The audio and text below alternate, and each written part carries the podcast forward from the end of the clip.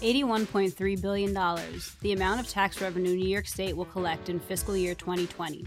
46% of all resources in the $176 billion New York State budget. Taxes are perennially a concern for lawmakers and advocates. Are the burdens too high? Are the rates competitive? Do we need more revenue? Are internet businesses gaming the system? Joining us to parse the details on the state's tax base and taxation policies is Mike Schmidt, Commissioner of the New York State Department of Taxation and Finance. Welcome to What's the Data Point from Citizens Budget Commission and Gotham Gazette. I'm Ben Max from Gotham Gazette. I'm Maria Doulis from the CBC. Excited about today's conversation to dig into tax policy, which obviously applies to each and every one of us in New York State and New York City. So, very happy to have Commissioner Schmidt with us today. Thanks for joining us. Thank you. Thanks for having me. It's great to be here. And if you've missed any of our recent episodes, make sure to find those. You can obviously find What's the Data Point on all your podcast platforms. We've had some really good recent conversations.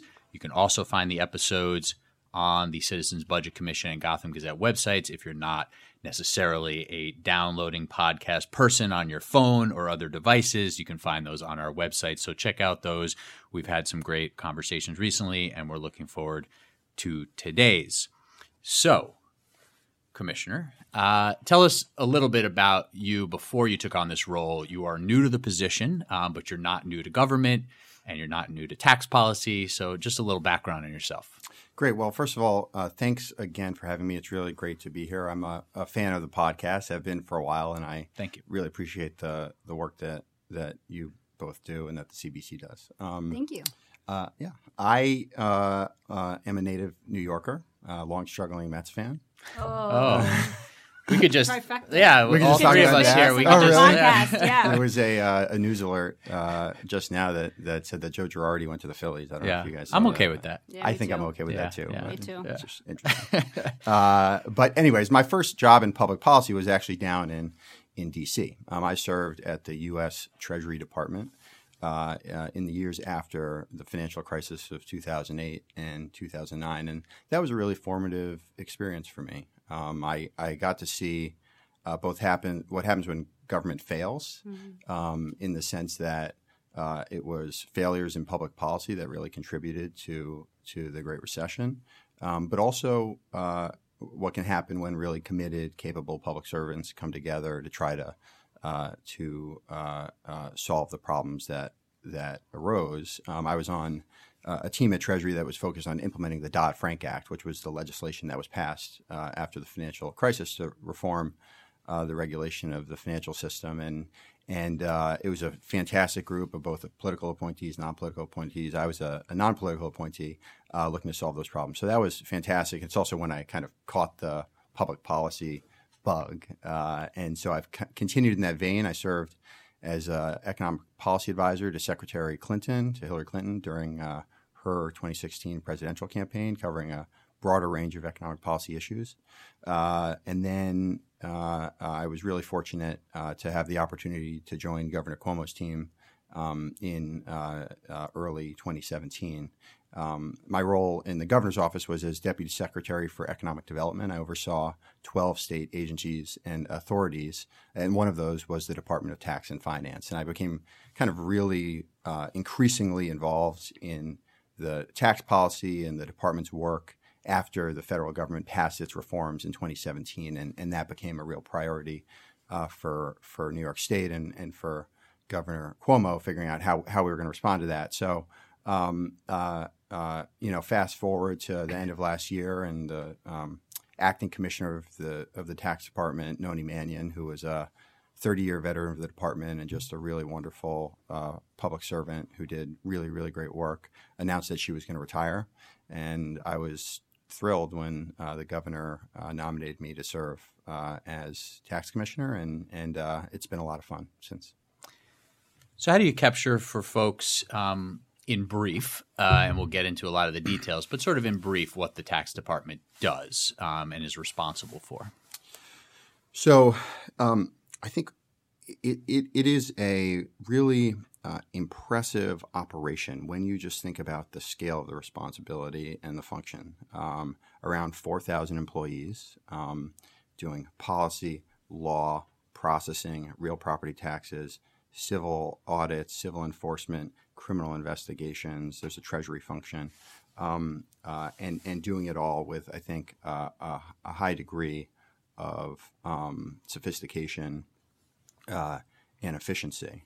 Um, I think the the the the challenge um, uh, when you're operating at that kind of scale, particularly when you're uh, dealing with uh, large automated systems, um, is is how do you maintain the the experience of the customer, the experience of the taxpayer? How do you maintain that perspective? I mean, we, you know, 26 million re- returns are filed with us hmm. every year. Um, uh, you know, 115 billion dollars deposited, you know, that we take care of. You know, we issue 10 million refunds. We answer 5 million phone calls, 17 million pieces of mail that we send out. So when you're operating at that scale, it's really important that you think about the the taxpayer perspective. One, one of the things the uh, governor said shortly after I was nominated was, um, when you think about when people actually interact with their government, so not you know reading about it on Twitter or or uh, or you know watching the news, but those actual kind of tangible interactions. There are only a few agencies that are doing that on a regular basis. It's really the DMV and the tax department, and around here people ride the subway. Uh, but that to me really highlights the importance that we do everything we can to uh, to to uh, embody and maintain um, a perspective that really drives home uh, the importance of the customer experience. Right. That sounds like you might get the most calls of any uh, government agency. Yeah, and actually, we level. are, you know, as a result of some of the governor's uh, reforms earlier in the administration, we our our, our um, call center also answers calls for a bunch of other agencies as well. So, so in essence, you're carrying out the tax laws of the state. Yes. I mean, that's that's what it yes. what it comes down to. And I just want to reiterate, you know, the data point that Maria read at the beginning, which is 81.3 billion dollars, the the tax revenue that the state co- collects in fiscal year 2020. And then um, I just wanted to add to that, according to your uh, department's website, um, that that the department administers more than 40 state and local taxes and fees and um, I mean, just collects billions and billions yeah. of, so of, dollars. In, in addition to those state revenues, we have the New York City income tax, uh, sales tax, both state and local, and uh, uh, miscellaneous taxes as well. Yeah, and it's something I think most people don't think about, and in a sense shouldn't shouldn't think about because the right. time they get frustrated about it is when something goes wrong in right. this massive operation and right. process. Right. So you were um, appointed by the, the governor in January. You started in June after you confirmed. What are your priorities for the agency? So it really is. I mean, the I, I think the the overriding priority is really driving that customer experience. Um, uh, you know, I think that has a few components. One is that we need to be as clear as possible in our communications with taxpayers. I, I, earlier, I said that we send out 17 million letters. That's a staggering number, um, and those are uh, notices and statements of proposed audit change and information requests, and of course bills.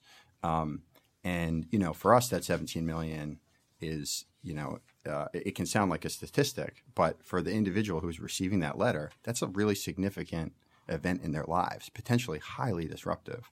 Um, and uh, we have an obligation to be uh, as um, uh, clear as possible. I don't know if either of you have ever uh, received a notice from a tax department, but they're not exactly known I decline for their clarity. To, decline, to decline your inquiry. No, thank you. they're, they're not they're not exactly known for their clarity, and that's because it's generated by systems, right? You have you, you know you, your systems flag that uh, you need more information or you need to take some action, and depending on the issue, you uh, your systems put together a, a, letter. So sometimes you end up with kind of Frankenstein letters that are really hard for the layperson or even the expert to understand. And so, uh, one thing we're doing is really taking a comprehensive look at our course, correspondence system to um, uh, to make sure that we're being clear uh, as possible in our communications. I think a, a related. Can I just ask you quickly yeah, on please. that? Yeah. Who who helps you with that? Because you know, I don't know. You're a lawyer. Yeah. You know, you have obviously expertise in other areas, but who are the best people to help you figure that out? And I mean, do you have those people on hand? Does it outside consultants? How do you how do you do that? So we have a lot of really great people at the department, and they've been working with the systems at the department um, for a long, long time. So there's a lot of embedded expertise that we can rely on to try to address the issue. I think the question for me is how do we supplement what we have at the department to um, to make sure that we're delivering everything we need, uh, uh, you know, in terms of a project like this. So, for example, one thing I thought about is this is an exercise in language, just exercise in writing to rewrite these letters, right? Um, it's an exercise in basically IT. Right? How do you generate systems that are flexible enough so that you can uh, generate letters that that are understandable for people and that communicate uh, what needs to be um, communicated. Uh, but it's also an exercise of design, right? There's all sorts of like social science and and behavioral science out there about how you can structure correspondences so that you're getting the right message across. And that's not just the words; that's the design. Mm-hmm. So one thing I thought about is, you know, can we get design experts um, in to help us think about that? And certainly, if there are any volunteers out there, listeners out there who want to help, you know, please uh, feel free to ben. reach he out. writers. Yeah. we're at Gotham Gazette. We're not known necessarily for being so concise, so we'll, uh, we'll, we'll leave that to others. So, the customer experience in terms of the yeah. correspondence that's going yeah, out. and I, I, just to add to yeah, that, I, I, think um, part of it is the correspondence going out, but it is interesting. We're talking about mail, and, and tax departments operate w- through mail, and that's for good reasons. Um, oftentimes we're required by law to send letters. Um, oftentimes, you know, we're dealing with secret information, so we can't just use email and text, you know, uh, um, without uh, without accounting for tax secrecy law. Mm-hmm. Um, but I do think there's also, you know, people have a right in this day and age to expect um, that uh, we're going to try to use 21st century mechanisms of communication to to reach them. Um, I saw a uh, there was a, a study coming out of Minnesota a couple of weeks ago where there was a, a, a, county court system started sending text messages out to people who had trial dates. Mm-hmm. And they found that they dramatically reduced the number of bench warrants that they had to issue mm-hmm. as a result of uh, that text message program. Really subtle intervention, but mm-hmm. you know we constantly are interacting with tax. You know, people owe us money and they they forget to pay, so they accrue interest, or they have an appointment with us and they don't show up. So even something subtle like that. Um, I mean, are there other models within yeah. state government? I mean, the DMV just sent me an email, and I'm like, I don't know how you have my email address, but I'm really thankful that you yeah. send me this reminder saying I need to do my inspection for my car. Yeah, no, I think that's right. I mean, the DMV, I think, is you know the the modernization efforts that they're uh, undergoing um, is definitely something I think we can and, and should be uh, looking at. Although there's there are a lot of distinct factors um, that you have to take into account when dealing with taxes. I mean, I think the most significant one is laws around tax secrecy. Yeah. So that's the big priority for you is is the customer experience, uh, some redesign efforts, but also figuring out the balance between the mail correspondence and the digital experience. Um, yeah. and being accessible. Part of the customer experience is that you know when when people have uh, people are going to have questions. They get a notice they want to talk to someone. We need to operate um, our contact center in a way that we are accessible, that we can answer people's questions. And we should do what we can to go out into communities um, uh, to, to help people understand how to fulfill their uh, their tax obligations. The, the department has a, a pretty neat program um, called Facilitated Self Assistance, where for for the last couple of years they've been going to community college campuses uh, before uh, uh, the April filing deadline and setting up shop and just teaching kids how to do their taxes for free. Hmm. You know, department employees volunteer do it. And and the really powerful thing about that is then they've learned how to do it. They can go home, they can teach their parents how to do mm-hmm. it. You know, we have, you know, stories of families who spent two thousand dollars on tax preparers and they realize they don't have to do that because we're able to help them uh, and um, uh, teach them how to do their own taxes. And you're giving them that tool for the rest of their life. So we're gonna we're, we're gonna expand, uh, hopefully, pretty meaningfully ex- expand that program uh, for the coming season. So your agency obviously collects a tremendous amount of data and information. We rely on your agency at CBC a lot for the work that we do. Um, we also believe a lot in using data analytics to improve and sort of move forward policy, but also improve management Are you thinking about that? How are you, you, you know, do your system, you collect all these different taxes from all these in- different entities. Do your systems talk to each other? Yeah. Do you integrate them? How are you thinking about that process? Yeah, there's enormous uh, amount of potential in, in the use of data analytics. And, and this isn't specific to tax administration. I think there are a lot of legacy industries in particular that are beginning to think about how data analytics can be used to, to solve um, uh, to solve the problems they're uh, facing. Uh, from a tax administration standpoint, um, you know, part of it is yeah, we need just to maintain the data about revenue and filers um, because uh, the budget division the legislature, the CBC, rely on us for that information. So that's really important. But the other piece of it is is um, how are we using data to improve our operations? So just to give you an example. Um, uh, uh, you know, we have 4,000 employees at the department. I think around 1,500 are on our audit staff.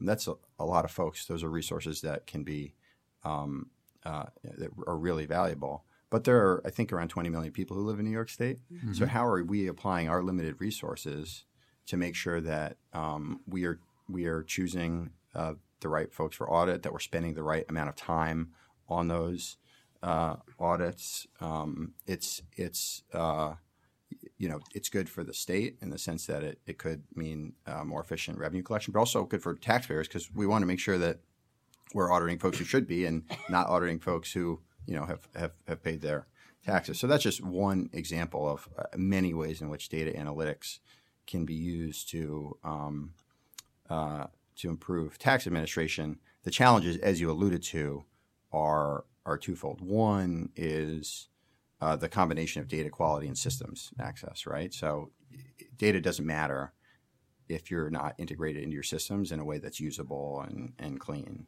um, and accessible uh, uh, throughout the organization. Um, and then the second is people. Um, so uh, the department has, has, has, had a team for the last five years or so focused on data analytics and has done some really good work around, particularly around um, ID theft and fraud detection.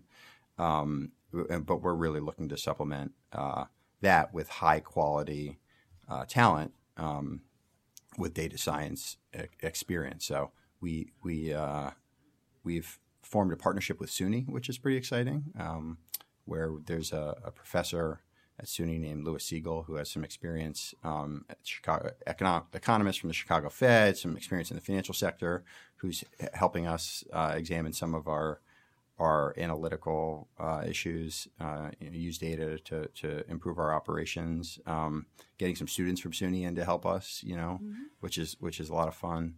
Um, but we've also posted for uh, a uh, a new position, assistant commissioner for data analytics. Uh, which again, if there are any big, listeners yeah, out that's there, a big job. Okay, yeah, and it's mm-hmm. I think uh, you know it's it's a you need to you need to care about government and public administration, but but if you do, and, and you come from that that data science background, I think there are a few kind of challenges that are interesting and like high potential as applying those skill sets to tax administration. And impactful, as you said, 20 million people. Exactly. Um, I imagine, I mean, similar to just about any government agency, um, but you know, particularly with the immense task in front of you, um, I imagine there's things that come up where you realize, oh, this isn't necessarily a matter we can take care of internally. We need a tweak to the law. Mm-hmm. You know, has has that type of stuff been you know come up for you already in the amount of time you've been getting up to speed and getting on board? I, I don't necessarily. I'm not necessarily asking you to share yeah. things that are only internal conversations, obviously. But are there examples where that's come up where you've said, oh, for next session, yeah. you know, you go up the food chain and say, hey, we really need to do yeah, this well, there, there, there's a process. Yeah. Um, uh, and the, the, the, division of the budget uh, uh, every year solicits agencies for ideas and legislative fixes that then, you know, for, for tax, most, most of what we would want would be part of the budget, right? Mm-hmm. Um, so, uh, uh, and obviously, you know, we have a really great uh, working relationship partnership with DOB, and um, you better, we yeah, better, yeah. right? yeah, exactly. Uh, and so, and so, yeah, there are there are you know um, uh, dozens of ideas that come across, and you know, over the summer, uh, you know, we we went through a process where we were bringing folks from all the divisions across the agency to bring their ideas to the table, and let's have a joint conversation about whether we think overall this is an idea that we should advance. And so, yeah, we have a list, and we're going to hopefully work it through the, the budget process. Mm-hmm. Great. So let's shift gears a little bit into tax policy. And, you know, I find it fascinating, um, particularly in the last sort of year, the political climate has been just a lot more taxes. And I think people are not fully aware of what the state's tax base looks like and what its characteristics are and how that is both a strength and what the vulnerabilities of that are. And so I think you're the perfect person to help educate the people about this, right? Um, so the as we you know we mentioned there are 80, 81 billion dollars in New York State tax revenue. Biggest chunk of that is the personal income tax, right? Over fifty billion dollars. Um, it's one of every three dollars in the budget but the base is very volatile, right? Because it relies on this sliver of folks for most of that pot of money. So it's, you know, we've done some work on this. We've demonstrated it's 1% of filers who pay 40% of the tax liability. And so what's really great about the personal income tax is that it's progressive. So the more you earn, the higher the rate at, at which you are taxed. At the same time, that is what makes this stream very volatile. Um, so we were just talking beforehand about how you were at a, a, a convention with other tax commissioners, right? Talk a little bit about how that is unique relative to other places, yeah. um, and and what else you know you think people should know about the personal income tax. Great. Well, um, I think the first thing people should know, and maybe they know this, but maybe, maybe they don't, but it's that for the vast majority of folks in the state, the state personal income tax uh, is going down. Um, so there are middle class tax cuts that uh, are being phased in that are going to result in uh, cuts of around 20% for middle class filers, um, average savings of $700, aggregate savings of about $4 billion per year. So that's a meaningful, meaningful relief. So that's the first point I make. The second point I'd make is that there's a lot of support in our tax code for uh, low income people um, we do a lot to lift people up through the tax code. So most uh, most significantly, I think, is um, our earned income tax credit. So the federal government has an earned income tax credit that uh, uh, uh, uh is an extremely important program for low income people across the country. In New York, we have a 30% match for that earned income tax credit, which uh, is among the highest um, in, in, the nation. And for a family of four, that can be a benefit of up to seven uh, seventeen hundred dollars. Uh, uh, and overall, I think it's about a billion dollar program that we're investing um, to uh, to support income filers. And there are other credit programs like the Empire State Credit, that's a child credit program, the Child Independent Care Credit, um, that are really focused uh, on those populations. And then the third point is, as you said, high, highly progressive. Um, and uh, you know, I view that on net as a feature, not a bug. And and uh, we, um, as we're phasing in those uh, middle class tax cuts, uh, we also extended the top rate, the so-called millionaires tax, which is uh, an 8.82 percent state income tax on the on the highest earners. So we're progressive and and becoming increasingly so. And how do you think? I mean, part of what's difficult about that is that that is where the volatility is in the base. So that what if and when there is a recession, that is where you will lose the biggest sort of chunk of money. Um, you know, so you don't necessarily want to make it flatter, as you said, it's a feature that the tax was that progressive. But how do you think about sort of buttressing against that or preparing for that?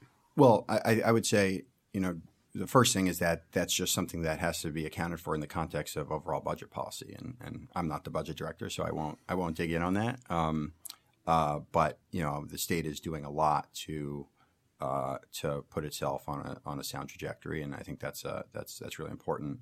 Um, the second piece, uh, with respect to the tax base, in in in particular, is uh, the diversification of that tax base. So one thing we've seen since the financial crisis is uh, that the financial sector is less important as a share of the overall tax base, and you have industries like techs, tech, like the tech sector, that are coming in and and uh, becoming a larger share. And I think uh, diversification is very important because that also provides some insulation uh, to uh, uh, to declines. Should, do you want to talk about salt now, or, or yeah, did you want to go to the? I think yeah. that's that's what makes it where it makes sense to go Yeah. because you know you alluded earlier on to the salt cap, and I think you know we've done a few episodes on it, so listeners know that the, in the federal tax reform of 2017, the um, deduction for state and local taxes was capped at ten thousand dollars, which was, as the governor said, it's a, it's a direct hit to New York. Um, and uh, our CBC was very worried about this. I mean, the governor, I think, to his credit, creatively tried to see how they could work around, you know, those limits. And yesterday, the news was that the Senate Democrat Democratic measure put forth by Charles Schumer to kind of override the IRS rule failed. So the question is really, you know, have you seen an impact yet? Or what are you seeing in terms of the impact of salt across the state and on the state's collections? So f- first on on salt, uh, it's important to take a step back and look at, at, at kind of what this provision did. Um, as we've discussed, where we in New York State have made a decision as a state uh, that we want to have a progressive tax structure and that we want to invest uh, those resources um, in investments in infrastructure and healthcare and education so that we're uh, providing uh, opportunity and uh, security to all our residents uh, to the extent um, that we can. And salt is really uh, the, the salt cap is really a, a, a direct threat to that model of of government. So, um, uh, and it's one that has a a, a serious and, and disproportionate impact on on New York's taxpayers. You know, the tax department calculated um, that we expect that the annual tax increase of the cap for uh, New York filers, uh, in terms of their the, increase in their federal taxes, to be fifteen billion dollars um, per year. And one of the one of the kind of frustrating things about it is that the the the argument for the salt cap was that uh, it was a quote unquote subsidy for high tax states like New York. But if you actually look at the data, the subsidy goes in the other direction. I mean, in New York, uh, you know, overall federal government, you have a set of states that net, are net givers to the federal government and a set of states that are, that are net receivers. And there's a large federal deficit. So there are a lot more net receivers than there are net givers. Um, there are 10 uh, donor states, uh, 40 uh, uh, grantee states, and New York is the largest donor state in the country. Tens of billions of dollars every year going from New York's taxpayers uh, into the federal system, so that we can pay for those services, those healthcare and education and all that in those other states. So it, it's it's frustrating. Um, I think it's good that there's activity uh, in in in Washington to try to address the issue. I think it's really important for the state over the long term. And have you are you what kind of impact are you are you seeing of late? I mean, we're really um, you know, sort of need to see multiple years and how, you know, taxpayer behavior is being uh, impacted, but are in your short time uh, at the tax department, are you seeing anything Well, I agree. It's some, it is something we're going to have to track over the long term. Um, we just had October filings in for 2018, so those are the extension filings. Right. So only now do we are we even beginning to have a full picture for one year that we could begin to look at. But I agree with you. This is you know I feel like we're still in the first inning, right? People don't i if what we're talking about is migration. People don't just get up and move because of the prospect of one tax bill, right? They might wait for their kids to graduate from high school, or they might wait until they sell their business, or there's a natural transition point um, in their career. So I think it's really important that we uh, are uh, prepared to kind of understand the impact over time, and and we're uh, getting ready to do that at the department.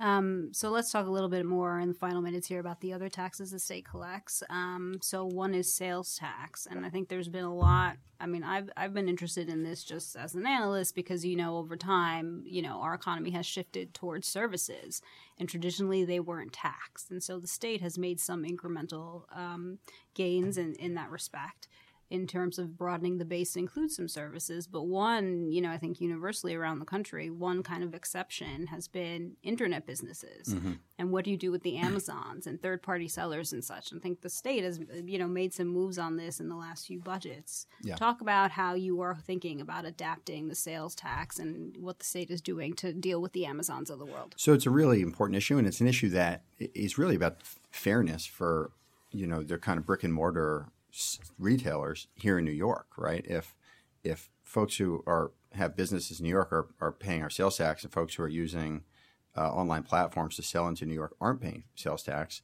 that's that's just not that's just not right. Um, and so Governor Cuomo uh, was, I believe, the first uh, to put forward a, a solution to this problem in terms of the the uh, online marketplace issue, where you know if you're the Amazons of the world, you know, they sell their their own stuff, but they also sell. They're a platform where other vendors sell, making sure that they have a collection obligation uh, for their platform activities. Um, it took a little while to get through the legislature, so actually, a bunch of other states mimicked what New York did, enacted marketplace tax programs, and then, fortunately, last year.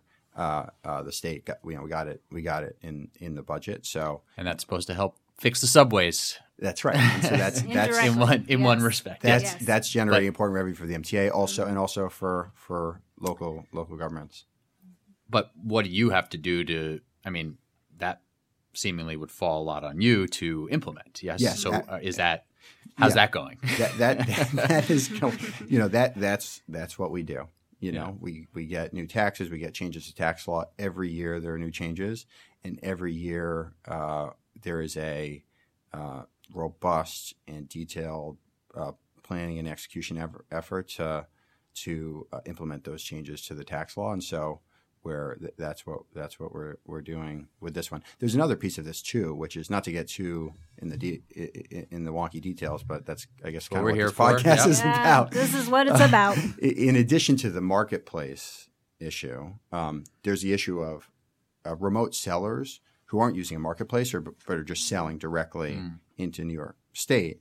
Um, and and for a long time there was a, uh, a Supreme Court precedent that held that we couldn't collect sales tax or no state could collect sales tax unless those sellers have a physical presence in New York mm. State. It's a it's what's called the nexus issue. And um, uh, last year in the uh, a decision called Wayfair. Um, uh, the Supreme Court reversed that precedent. Um, so now we can we can impose sales tax collection responsibility on remote sellers, and so that's a piece of this program as well. And forgive me for not knowing this, but um, the requirement is, you know, they they need to register and start paying, and and if and then you you know your department is in charge of trying to figure out who might be evading those taxes. That's right. Yeah, that's basically that. that sounds like a big lift. Yeah, um, that's it. Have you seen anything, whether it's from the smaller ones or from the Amazons? Have you seen anything in reaction to the new New York law that is raising any flags? I mean, I assume once something like this is even being talked about, you know, behaviors might change a little yeah. bit. You know, people figure out some workarounds, things like that. Anything come across yet that looks troublesome? Always on the lookout for workarounds. Um, I mm-hmm. think the fact that uh, we are now part of a uh, trend of states that are moving in this direction um, makes that less of an issue. Um, you know, retailers uh, they have their own systems, and once they invest in complying with one state, their uh, uh, the cost for them to invest in compliance of another state is um, is uh, you know it's just it's just uh, marginal on, uh, from from that standpoint. So and, and, also you know once once the rules are kind of appropriately in place, um, uh, you know they're ultimately collecting that tax from their customer and remitting it to us. So as long as their competitors are also doing that, then really there's there's not a ton of competitive damage to, to, uh, for them. So um, so so you know I think so far we're seeing pretty good trends in terms of compliance, but but we'll see. You have this um, economic development background, tax policy, uh, and now really, you know, really getting into obviously uh, tax policy and implementation um, around the business climate, especially the business climate and the economic development climate, sort of around the state. You know, obviously New York City's economy is is humming along pretty well, though we do see, you know, some of these issues, obviously, with small businesses trying to survive in today's marketplace and with high rent burdens and such. But, you know, the New York City economy, very strong, but other parts of the state less so. And obviously, the governor's had a lot of economic development policies. Are there are there tax policies at play that you're thinking about as you sort of bring that prior hat into this new job? Um, you know, around the sort of business climate and even small business climate around the state. Yeah, I would say, um, uh, uh, for the most part, to be totally honest, this the, the administrative piece of this new Right. job is is so substantial and frankly so interesting to me. I mean, so. Um, uh, uh, you know, so impactful. Like I said at the beginning, when you actually think about the scale of our interactions with people and what what it would mean to improve um, how we do business, that so far, um, you know, my focus really has been more on that side, and and obviously the kind of broader tax policy issues end up being mediated um, uh, more broadly, you know, th- through the, the the budget process. I will say, you know, the one uh, uh, kind of big piece of business on the horizon would be cannabis, uh, adult use cannabis legalization, and the fact that we have, a, as a department, are going to have a really big um, uh, role in what that regulated system is going to look like and how we evolve from uh, what is currently a really large illicit market into what will hopefully be a really large regulated market. The, Interesting. the thing I'll add, right, is that um, you know our top personal income tax rate is on the high side, right? The state sales sales tax rate very competitive. You know, combined state and local a little high. Um, business tax rate at the state level is actually very competitive. So it's not you know a high tax burden that's you know um, really part of the problem in upstate New York when it comes to those economies. I think the nature of those problems is very different and really distinct from the tax burden. You know, and then the- sort of further evidence of that case is that when you look at the combined, and now I'm, I'm sort of previewing some work that CBC is doing here for, for the audience, but if you look at the combined business tax rate in the city, it is high because we've got a local local business taxes, but the city continues to thrive and grow very quickly. So it's not really a simple question about oh, are taxes suffocating? And I think there's been research done that shows that employers are actually say taxes are not their number one concern anymore when it comes to where to locate and where to grow. Um, so the you know those are important questions, and it's something we always need to be aware of. But it's not like the end all be all about business in New York. Nothing you want to add on that? Okay. Uh, final question, I guess, from me, and maybe Maria, you want to ask something else, but um, just property taxes, how you're thinking about that. I don't know if um, I, I suppose at this point, um, you know, in New York City, they've had a commission they put together, the mayor and the city council speaker.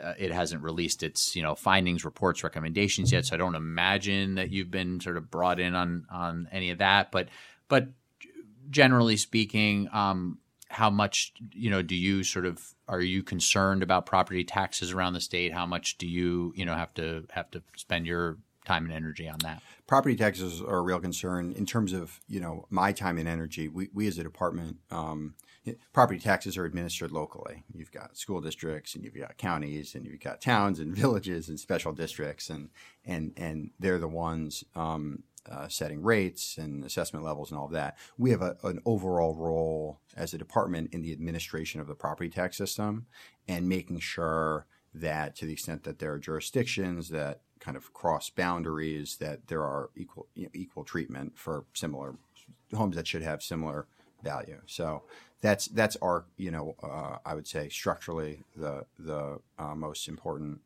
um, role that we have as, as a department from a policy standpoint. Property taxes are a very big deal in New York State. Um, uh, you listed all those tax types earlier. It's- The property tax levy statewide is over 60 billion. So that's actually, if you line them all up, that's the highest. Um, uh, and for individual families, I think uh, property taxes are usually more significant than their state income taxes. And, I, and also, I think a very salient tax because unlike income tax, we're all used to get, having our income tax withheld from our paycheck. Property tax, you get that check in Yeah. September, you get that Yeah. bill in Oh, September, right. and you say, "I got to come up with that money," Right. you know. And so people people really really feel it. Um, I think uh, the governor enact this isn't a New York City thing, but but outside of New York City, the governor enacted a two percent cap to um, to increase in year to year increase in, in, property taxes, which is something that had been part of the discussion for a long time but hadn't happened uh, until I think 2011, um, and that was a consequential reform. Uh, the the taxes had been go property taxes had been going up on average, I think five or six percent before then. The, since then, it's been a 1.9 percent average increase. Um, that that is uh, translates into 25 billion dollars of savings um, uh, over that period uh, for homeowners. Um, and uh, and the property tax cap was made permanent in last year's budget. Um, so so I think we'll continue continue to see savings on, on that front, and I think it's put the state kind of, even though property taxes have been a big issue and are a big issue, I think the tax cap helps to put us on a trajectory where over time, uh, hopefully, it becomes less so. And I'd say eliminates the need for star on you know going forward but i won't ask you to comment on that but speaking of star just quickly i don't know that much about star i mean i know generally what it is i don't know that much about the implementation and i, I don't i don't think i have any personal experience with it but um, it seems to me to be something that pops up in news reports and such um, as something that's had issues. Are you, you know, what's on your agenda in terms of fixing any any issues with yeah, the STAR? Program? So there there are two components of the STAR program. One is um, uh, people uh, uh, get an exemption uh, on their property tax bill, so they just get a bill and the bill is lower. Um, another piece of it um, for people who are newly coming into the STAR program is um, instead of getting it as an exemption, uh, they get it as a check in the mail, um, uh, which they can then use to apply to their property taxes, um, which gives us as a department a role in making sure that that check gives, gets in the mail. And, and it's it, we, you know it's a good thing for us from an administrative standpoint because we can do um, use our data to uh, verify eligibility to make sure that resources are going uh, in the right direction. But that does mean that it's on us to make sure that that check gets in the mail in time for people to use it to pay their taxes. Um, I think uh, when the this program was first implemented, there was a short window between budget uh, passing and implementation, and there were some struggles in getting those checks in the mail. Um, uh, uh, we've been doing uh, uh, much better since then. I think this year we've we've done a pretty good job of making sure those those checks are in the mail in time and uh, certainly will continue to be a focus. Okay. What's nice oh. about the transition is now, since tax and finance is verifying the incomes, it provides an easy path forward to sort of lower the incomes available for such credit. Sneaking that in there. I like yeah. it. All right. Mike Schmidt is the commissioner of the New York State Department of Taxation and Finance. Congratulations on really getting going in the new job. Good luck and, and thanks for taking some time with us. Thanks for having me. This was this was a lot of fun. Thank you. Go Mets. Go Mets. Bye.